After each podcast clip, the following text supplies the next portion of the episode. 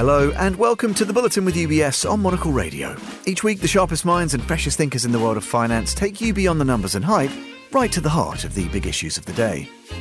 Today, we're kicking off a special two part edition of the show, in which we look ahead in this week's programme to what 2024 holds in store, and next week when we expand our horizons and consider the themes that might define the next decade. As ever, we have a top crew of guests drawn from all around UBS to set the scene for us across the macro picture, managing liquidity, profiting from disruptive forces, things to watch in the FX and commodity space, thinking about alts and how best to hedge risk too. So settle in and enjoy both some short and longer term scanning of the horizon by some of the very best in the business. We begin this week's 2024 Focus Edition with our regular guest, UBS Chief Economist Paul Donovan. Welcome back, Paul. Let me get your sense then of the big macro picture. What are some of the themes we should be thinking about? I guess looking back over 23, the I word, inflation, that will be quite front and centre. But tell us where you think we should start, Paul. Well, I think the story for 2024 is about a slowdown in economic growth. And it's something that we are characterizing as a soft economic landing or softish economic landing. What does that mean? That means we're going below trend. Growth is going to be slower than average over the course of next year, but we don't think we're going to be tipping over into a recession. And so that slowdown of growth is going to be a very important starting point for any consideration investors have about 2024. That sets the tone for the inflation story, it sets the tone for the central bank policy story, but a softish economic landing, that's the focus. Well, let's uh, dig in in a bit more detail. And one of the things we often talk about, Paul, is central banks across different geographies and what their decision making or their thought processes might tell us about that bigger picture. What's the kind of key narrative shaping the central bank picture as you see it? Well, it is going to be, I think, the combination of below trend growth, the soft landing, and falling inflation rates. So, inflation has already come down quite a long way, what economists would call disinflation. Prices are still rising, but they're not rising nearly as much as they were. That disinflation process is going to continue as we go through next year. And here's the thing I don't think central banks want to keep tightening monetary policy as we start to see inflation really coming back down to perfectly normal levels. And so, what I'm expecting is that the major central banks are going to cut interest rates to match the decline in inflation that we get over the course of 2024. So, if inflation falls by a quarter of 1% in the first quarter, for the sake of argument, central banks then cut interest rates by a quarter of 1% in the second quarter. So they lag behind a bit, but they will cut as inflation comes down.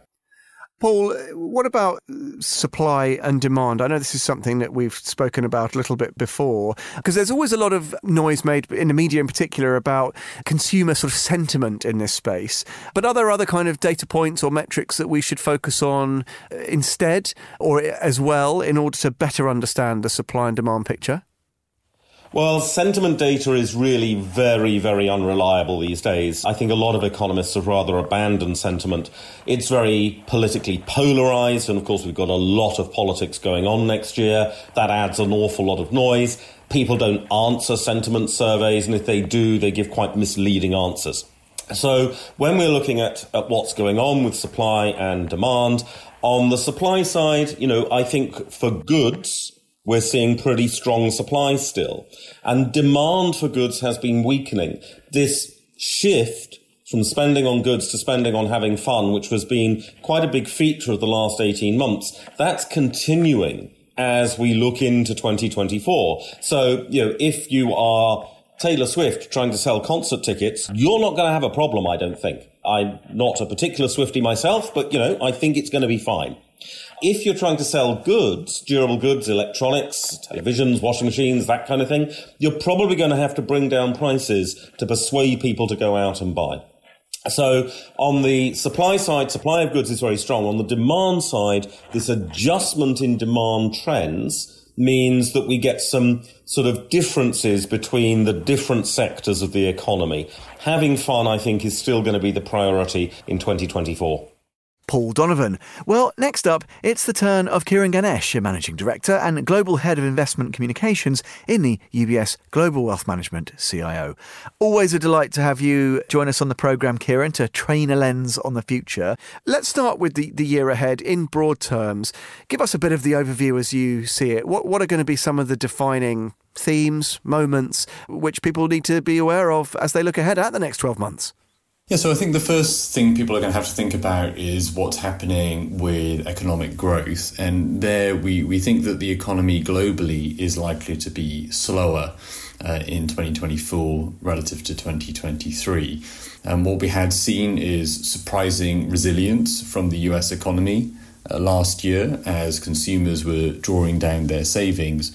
But we think that at this point, those savings are largely exhausted and the experience of higher inflation and higher interest rates continuing to feed into the economy will mean slower global economic growth.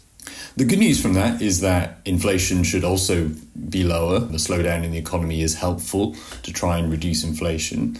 And we think that that will also mean that central banks will be cutting interest rates in 2024. So that's another key theme to look out for the end of interest rate hikes and the start of interest rate um, cuts. Another theme to watch out for will be politics. It is going to be a year of the US presidential election, but also uh, elections, of course, in the UK, Taiwan, and India as well. So, a number of important uh, elections uh, taking place next year. And that will mean that politics will remain at the forefront of investors' minds, not least because of the ongoing wars in Eastern Europe and in the Middle East as well. So, a year of slowing economic growth, but lower inflation and lower interest rates, uh, and politics remaining in the forefront as well. Yeah, super interesting. And if we look at, you know, we often talk about these sort of three L's principles that inform good investing practice. One of them stands for, for liquidity. If we talk about managing liquidity, Kiran, in the next 12 months, what are some of the key notions, thoughts to keep in mind if we're looking at the liquidity picture? Yeah, so the, the last year or two has been relatively easy to earn investment returns because, of course, investors have been able to just sit in cash and earn quite attractive rates of return. But with interest rates likely to come down in 2024 and potentially quite sharply, the market, as I record this, is pricing in six interest rate cuts from the Fed. That will mean that investors do need to think a bit more actively about what they do with their cash balances.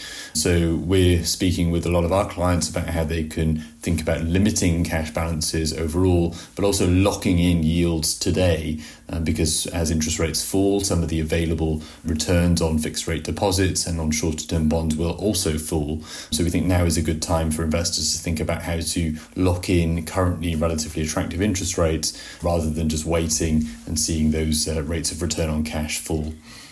Absolutely. Another thing I wanted to ask you about, Kiran, was this idea of buying quality. And look, this is something you've spoken to us before about on the programme, of course. Uh, remind us why this matters and why the time potentially is right in 2024 for smart investors to think to think in those terms. So quality is a theme that we think makes sense across both bonds and equities. So if we start with bonds first, if we think we're entering an environment of slower economic growth and a lot of companies are going to have to think about how to refinance in a higher interest rate environment, that's going to put pressure on the refinancing abilities of some of the weaker companies. So we think that in the fixed income space, it's going to be better to be in quality bonds where you've got companies with stronger balance sheets and better ability to refinance rather than in uh, some of the high yielding credit and where there may be more challenges. And then if you look in the uh, equity space, you know, historically we found that quality companies, again, strong balance sheets, a track record of delivering uh, earnings, they tend to perform better during periods of slowing economic growth or, or even in recession. And we do think we're entering that period of slower economic growth. So quality companies do tend to uh, be better within equities in times like these in terms of where to find some of those quality companies, and we like the technology sector in the United States. Um, it has performed very well in 2023, but you know when you think about companies with strong balance sheets, pricing power, ability to deliver consistent earnings, and somewhat less exposed to the economic cycle, then you can find a lot of those companies in the U.S. technology sector, which is one of our preferred areas for 2024. If we look ahead at next year, we have things like general elections, uh, potentially on both sides of the pond, but definitely in the US come November. And another theme we've often spoken about is unforeseen volatility, particularly of a political character. I guess that's always worth bearing in mind, isn't it? If we're looking at the year ahead, that in a sense, you, you never kind of know what's around the next corner. And it's certainly always hard to price in political volatility to the picture, isn't it? Yeah, so markets really struggle to price in political volatility because it's often quite binary in nature and can be surprising. Um, you know, we've seen, of course, the outbreak of the Russia-Ukraine war and the Israel-Hamas war. You know, both had effects on on markets. You know, when when it comes to the election, uh, the U.S. election is the most important in the world from an economic um, perspective. Uh, we don't yet know who the candidates will be on both sides, and that will become clearer uh, in the first half of, of next year. Um, but it does seem likely that we're going to have you know parties which are relatively polarized, running on different policy platforms with potentially different policy agendas, uh, and of course the makeup of Congress relative to the presidency, you know, that makes a big difference in terms of what legislation is able to get passed. So you know a lot to consider, and especially at a time when investors have been getting concerned about the U.S. deficit, then looking at uh, the U.S. political picture next year will be really important for financial markets. Kiran Ganesh Time to turn next on this week's show to Dominic Schnider. Dominic looks after commodities and FX recommendations in UBS as a global head. Dominic, thanks so much for joining us to look ahead into 2024. Let's talk a little about the currencies picture first. What do the expectations say? I guess the, the US dollar should what stabilizing around cu- current levels? But i know that the picture maybe is a bit more complicated than that and there might be some weaknesses that might emerge a bit later. Give us the overview when it comes to the dollar to the, the old greenback first of all yeah, absolutely. I think in the short term, we still think there's room for the dollar maybe to claw back some of the weakness we have seen towards the end of uh, 2023. You look at rate cut expectation pretty uh, on the aggressive side, and I'm not sure if the Fed really wanted that kind of um, acceleration in rate cut expectation. So, as communication tried to bring that back, I think dollar should be on the firmer side. You should also think about that when you look at growth outside the US, it still looks pretty weak in Europe. Okay, we can argue that it's not going to fall further. And also, China needs plenty of stimulus in order just to grow at current levels. So, as long as the US still looks better shape in growth and we have that pullback in rate cut expectation, dollar should, for example, uh, trade on the firmer side. I could look at the DXY heading towards 104. But I think as we then move more towards the end, the second half of next year, I think people will start to realize that growth in the US probably will slow. There's need to really cut rates. And I think that kind of environment should then give the dollar a little bit, um, take support away. And then you should see the dollar on the, on the softer footing. It's not massively weaker. So for example, euro dollar, we're looking at 112. But in overall, I think people will start to look for alternative as the yield advantage in the US starts to fade. So I would say a little bit of a two-tier market or uh, two separate uh, backdrops in 2024. Yeah, and just to pick up on something, you mentioned sort of lackluster growth in some other geographies. And it's funny, I guess we can sort of surmise that gains that are likely to follow from, I don't know, well, the British pound, I'm sat here in London, the Swiss franc, the euro, of course, those gains may be likely to be limited. Just what? Because that growth picture is a bit more, a little more lackluster compared to the US? Yeah, I think that's a key factor. I mean, in the case of, for example, UK, I think the Bank of England came out quite on the hawkish side. And if I look at what inflation did just recently, as inflation comes down, there's also room, I would say, uh, in the case of the Bank of England, then to cut rates. And so I think as that pivot comes in from the Bank of England, also the ECB, I think that should uh, take support away. We should not forget, I mean, in the US, uh, activity was really doing extremely well. Yep, we're going to decelerate, but we just probably going to be shy somewhere below trend. So we'd look at 1.5 to 2% um, growth in in uh, in the US in the first quarter. And if I look at what's the growth trajectory, let's say in the UK, for example, then really we do not have much growth uh, to look at, just close to the zero line. The same also for for Europe. And I think that is something that is a headwind for both currencies to play out. Let's maybe just uh, dip into a couple of other uh, geographies as well, because it's interesting to get that picture, Dominic. Aussie dollar, I know that's a preferred currency. Maybe you could sort of explain why on that front. And uh, Bank of Japan as well. If we look to the to the yen, I guess what the bank, the BOJ, it's it's still tightening monetary policy. Does that give the yen? I don't know. Does that change the picture when it comes to the yen?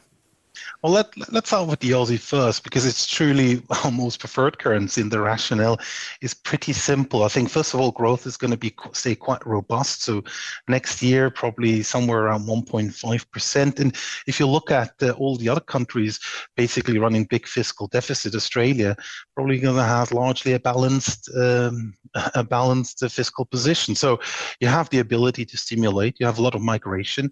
And if you, I look where commodity prices stay, for example, then clearly the currency should trade at the higher level. Also, the market completely ignoring that we have a situation where the external current account side is actually in a firm surplus. So I think all these factors then leads us to a point where we think the RBA is not going to cut rates next year in the first half. It's probably more towards the end of 2024. And that really distinguishes the RBA versus other central banks. And I think the market will see that as a, as a currency positive. So wouldn't be surprised to see the currency marching higher 5% across the board.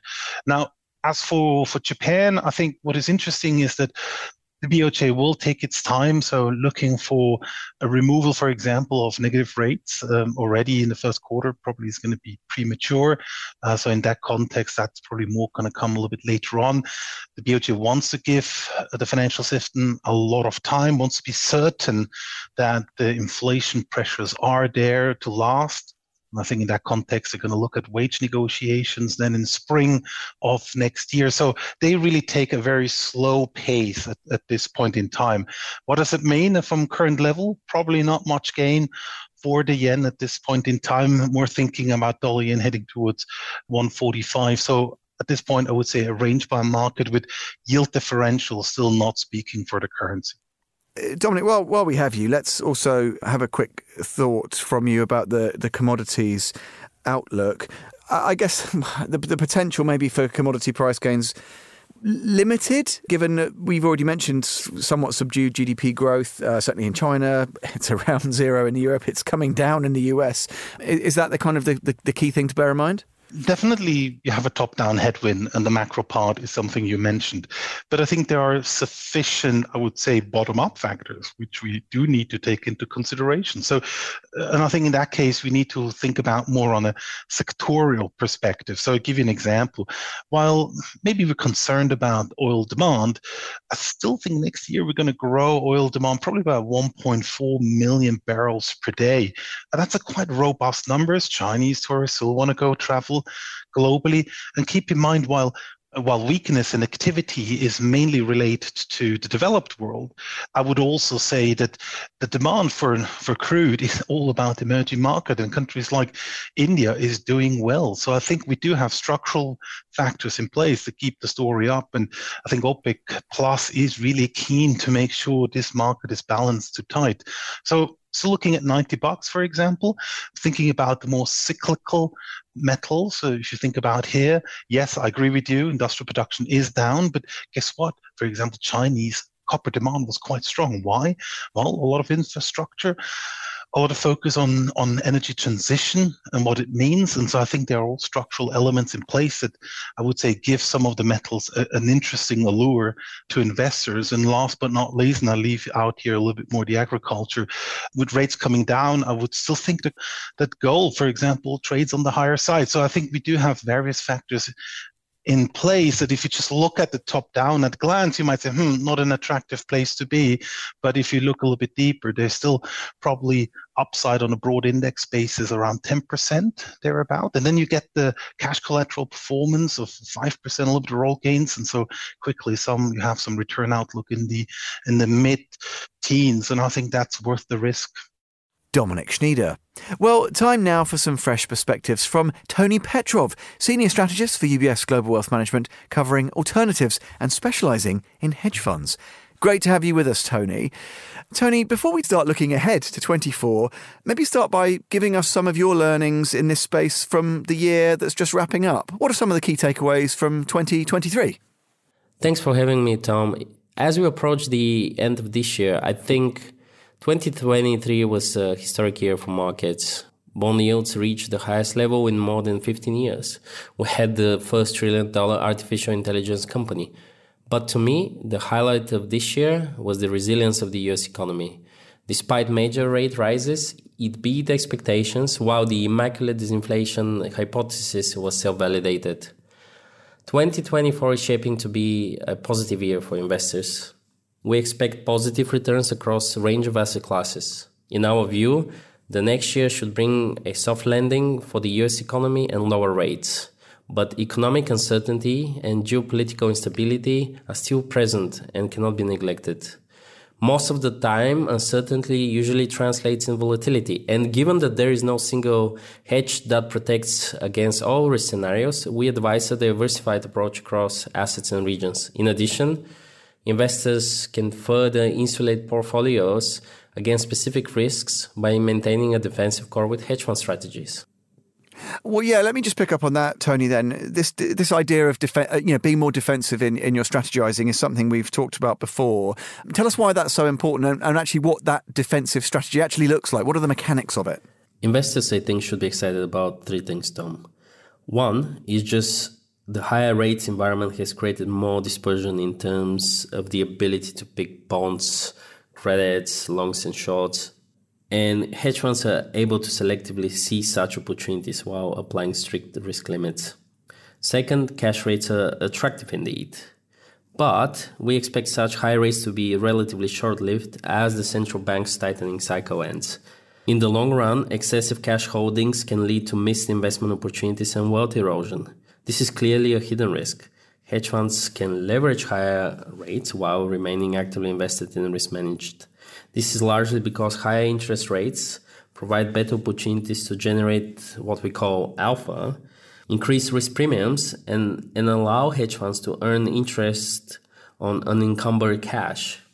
And third, the primary challenge, in my view, for modern asset allocations is managing shifts of the economic cycle and interest sentiment, especially now given the unstable correlation between equities and bonds, which, by the way, lately has been quite positive. Hedge funds have done well during past late phases of the cycle and can serve as a complement to traditional asset classes. Historically, hedge funds have outperformed both high grade bonds and equities near the end of the cycle and during the recovery stage. Well, yeah, and just before I bring Antoinette in to talk about some other interesting sort of alternative avenues, Tony, just expand a little on the opportunity set because you've described a backdrop there that is still a little volatile, there's still unpredictability, but you also mentioned that there's a, a risk of missing out on opportunities. So tell us a bit more about the, the opportunity set in this space. I suppose I alluded a bit on the opportunity set, Tom. For instance, we like specialist credit managers that exploit differences between strong and weak companies. High global debt imbalances and the lagged effects of high rates may boost bond price and spread volatility, which in general is supportive of credit long short managers such as credit arbitrageurs. And allocations to these strategies should provide investors with attractive income, even if the general market falls, and potential for greater gains than losses thanks to the so called convexity. Not to mention about their lower sensitivity to interest rates and credit risk. We also see good strategic opportunity in the stress and special situation funds, given the upcoming refinancing pressures. Uh, higher rates in the upcoming maturity wall put pressure on firms to repay loans, such that it, it's creating opportunities in, in the distressed debt space. We think investors should tool up and prepare themselves for more investment opportunities to come from areas of the, the market that have already seen some dislocations Tony Petrov. Finally, on this week's show, let's hear from Antoinette Zuidweg, alternative investment strategist in the UBS CIO, where she covers private markets. A warm welcome back to the show, Antoinette. Great to have you with us once again. Tell us, what, what is the opportunity in alternative credit, Antoinette, as you see it? I think here what's important to look at is we have to look at, at the, also the relevance here of private debt and in funding within the economy, which over time has become a little bit more more strong, where private managers are playing a more and more important role to provide funding for for companies across all stages in the life cycle. And with current high government debt levels, but also the current cost of capital, public funding for innovation has been quite constrained and hence we do think also that there are alternative sources of credit remain of importance. So if we look here at private credit and direct lending strategies, we we've seen this as quite an interesting source of income for the coming decade with debt to cash ratios have deteriorated somewhat and defaults are still uh, something that should be kept in mind especially as here we should consider a lagged effect of the higher interest rates in the economy but also these higher defaults and potential losses while they could put stress on existing loans private lenders can generally dictate better terms on new loans as well and negotiate stronger lender protections, which includes also stricter covenants. And we've seen also lower leverage levels and uh, higher equity contributions currently on, on new deals. So if we're then looking at current levels, then private loans are yielding around 12% on an unlevered basis which is quite a bit of a pickup if you compare that to to high yield and leverage loans. And then, if we would think of that from a recommendation perspective, we do think at the moment it's very important to focus on those managers that are quite experienced and are prudent at underwriting.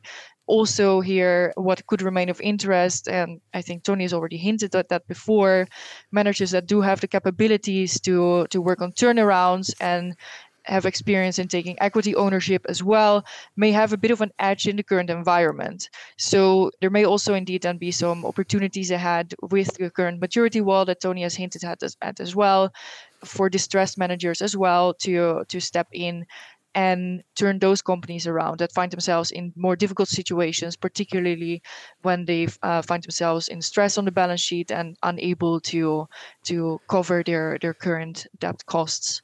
So that would be my take right now on the alternative credit.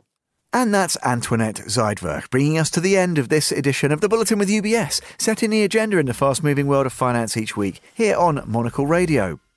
Do remember to tune in at the same time next week as we shift our gaze from the coming 12 months to those forces shaping the next 10 years. Don't miss that. In the meantime, of course, you can listen again and explore at monocle.com. That's where you can join the club and subscribe to Monocle magazine. You can also follow us wherever you get your podcasts. And you can discover more and find out how UBS can help you at ubs.com. This is the Bulletin with UBS on Monocle Radio. I'm Tom Edwards. Thanks for listening.